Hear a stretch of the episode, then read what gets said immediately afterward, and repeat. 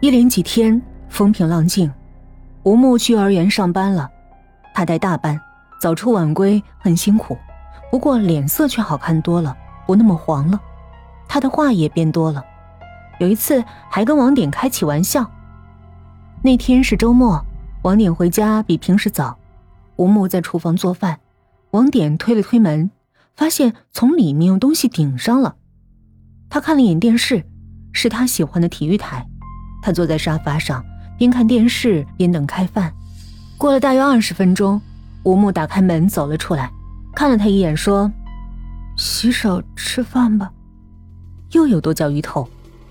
王典发现一个细节：只要是做剁椒鱼头这道菜，吴木就会从里面用东西顶上厨房的门，不让他进去。他想，也许是因为他的祖传手艺不能示人。吃完饭。天还没黑，他们一前一后出去溜达，保持三十厘米左右的距离。他们之间的距离，一天比一天近。在楼下，王典看见一群人围在一起，就过去看。几个穿制服的人拉扯着那个男人，让他离开这个小区。这几天，他把小区绿化带当成家了，弄来一些乱七八糟的东西都堆在那儿，还生火做饭。有人看不下去，找人来赶他走。他呜里哇啦说着什么，表情很气愤。忽然，他发现了网点，眼神一下子定住了，里面有一种恶毒的东西。他一定认为是网点找来的人。最后，他还是被推上了卡车。那几个穿制服的人把他那些乱七八糟的东西扔到了车厢里，也拉走了。卡车缓缓开动，他的脸紧紧贴在车窗玻璃上，有些变形。看上去十分狰狞，他的眼神一直没离开过王典。王典莫名其妙的觉得他和自己结仇了。一连几天他都没再露面，也许他已经回了那个遥远的家，那里有他的女人、他的篱笆、他的狗。这天晚上刮风了，天气预报说明天要降温。王典忙完手头的活，已经晚上十点了。他喝了点酒，没开车。朋友把他送到小区门口，他下了车，一个人往家走。几只流浪猫蹲在垃圾桶上，警惕地看着他。回家的路依旧没有路灯，依旧幽深。不知道是谁的自行车停在树下，上面似乎搭着一件雨衣，又没下雨。王典不明白这个人为什么把雨衣搭在自行车上。他看了几眼，觉得那雨衣就像一个没有手脚的人，默默的看着他。王典不知道自己为什么会有这种念头，他加快了脚步。他觉得这个夜晚有些叵测。怕什么，就来什么。一阵哭声毫无预兆的响了起来，很凄惨，是个男人的哭声。如果是女人在哭还好理解，可偏偏是个男人，这一下。问题就大了。王典停下脚步，仔细听，他有一种直觉，哭声是冲他来的。天亮还遥遥无期，如果找不到哭声的来源，他肯定睡不着。那哭声越来越弱，或者说风越来越大了。王典抬头看了看，几乎所有人家都熄了灯，睡下了。这个小区住的大都是老人，睡得早，起得也早。只有一扇窗户里有灯光，那是他的家。吴木在等他。温暖的灯光给了他勇气，他决定把事情弄明白。王典认为，男人就应该把危险挡在门外，不能让家人受到牵连。吴木是他的家人吗？王典想了想，没有答案。也许在他的内心深处，已经把吴木当成了家人，只是没说出来而已。那哭声虽然微弱，但还是不断飘过来。王典听了一阵子，认定了，他来自地下。这个小区的房子都带储藏室，一大半在地下，只有窗户露在地面。站在里面能看到外面的行人。王典家也有储藏室，编号三零二。王典怀疑那男人此刻就躲在某间储藏室里，双手捂脸，一边哭一边从指缝观察他。他观察了一下，眼睛盯住了一个黑乎乎的楼洞，走了进去。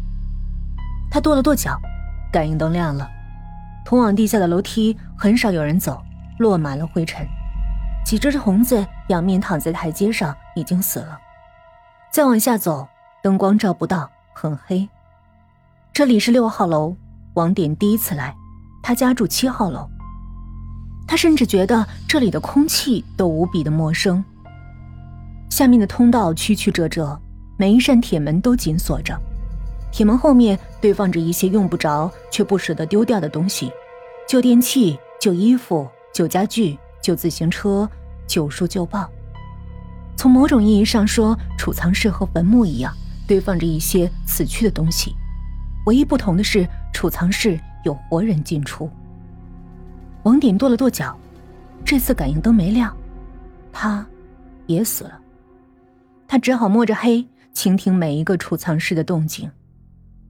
越往里走，哭声越清晰，他的心跳越来越快，都快跳出嗓子眼儿了。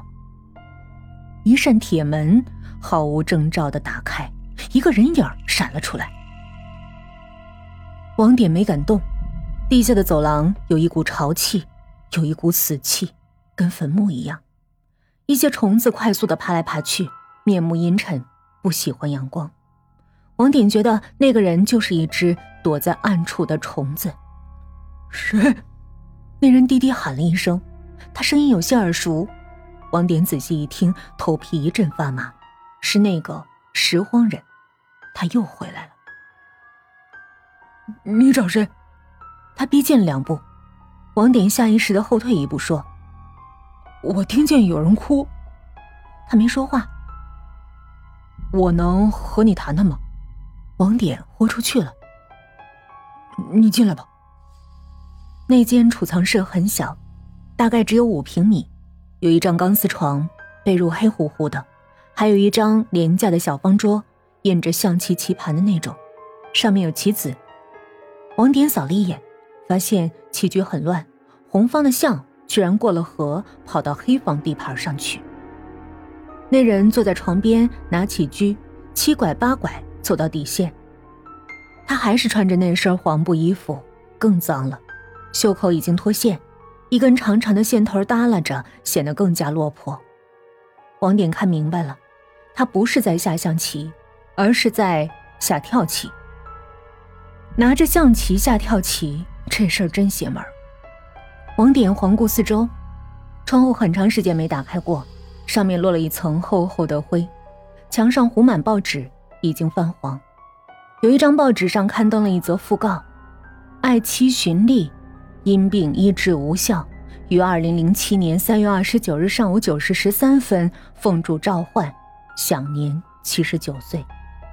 遵其生前遗嘱，丧事一切从简，于四月一日开追思会，特此告诸亲友。上面还有一张黑白照，那老太太板着脸。眼神直直的，王典避开他的目光，看着他问：“怎么称呼你？”他拿起一枚棋子，没抬头：“叫我老吴。”王典的脑子突然闪过一个念头：他不会是吴木的父亲吧？仔细一想，觉得很有可能。他试探着问：“你认识吴木吗？”老吴抬头盯着他，半天才说：“你说呢？”王典一下就明白了，他就是吴木的父亲。他愣住了。他在你那儿还好吧？呃，挺好。他不太爱说话，你别见怪。嗯，没有没有。王典想起前几天发生的事儿，那几个穿制服的不是我找来的。老吴看了他一眼，淡淡说：“没关系，反正我又回来了。这间储藏室是你租的？对，一个月一百五。要不你回家住吧？算了，他不想见我。为什么？嫌我老找他要钱。”我也没办法，弄不到钱，那女人就不让我进家门我年纪大了，没挣钱的门路，只能找她要。王典拿出钱包，把里面的钱都取了出来，大约两千块，塞到他手里。这钱你就拿着，租个好点的房子，这又潮又闷的，没法住。老吴把钱揣进兜里。我也不想来找他。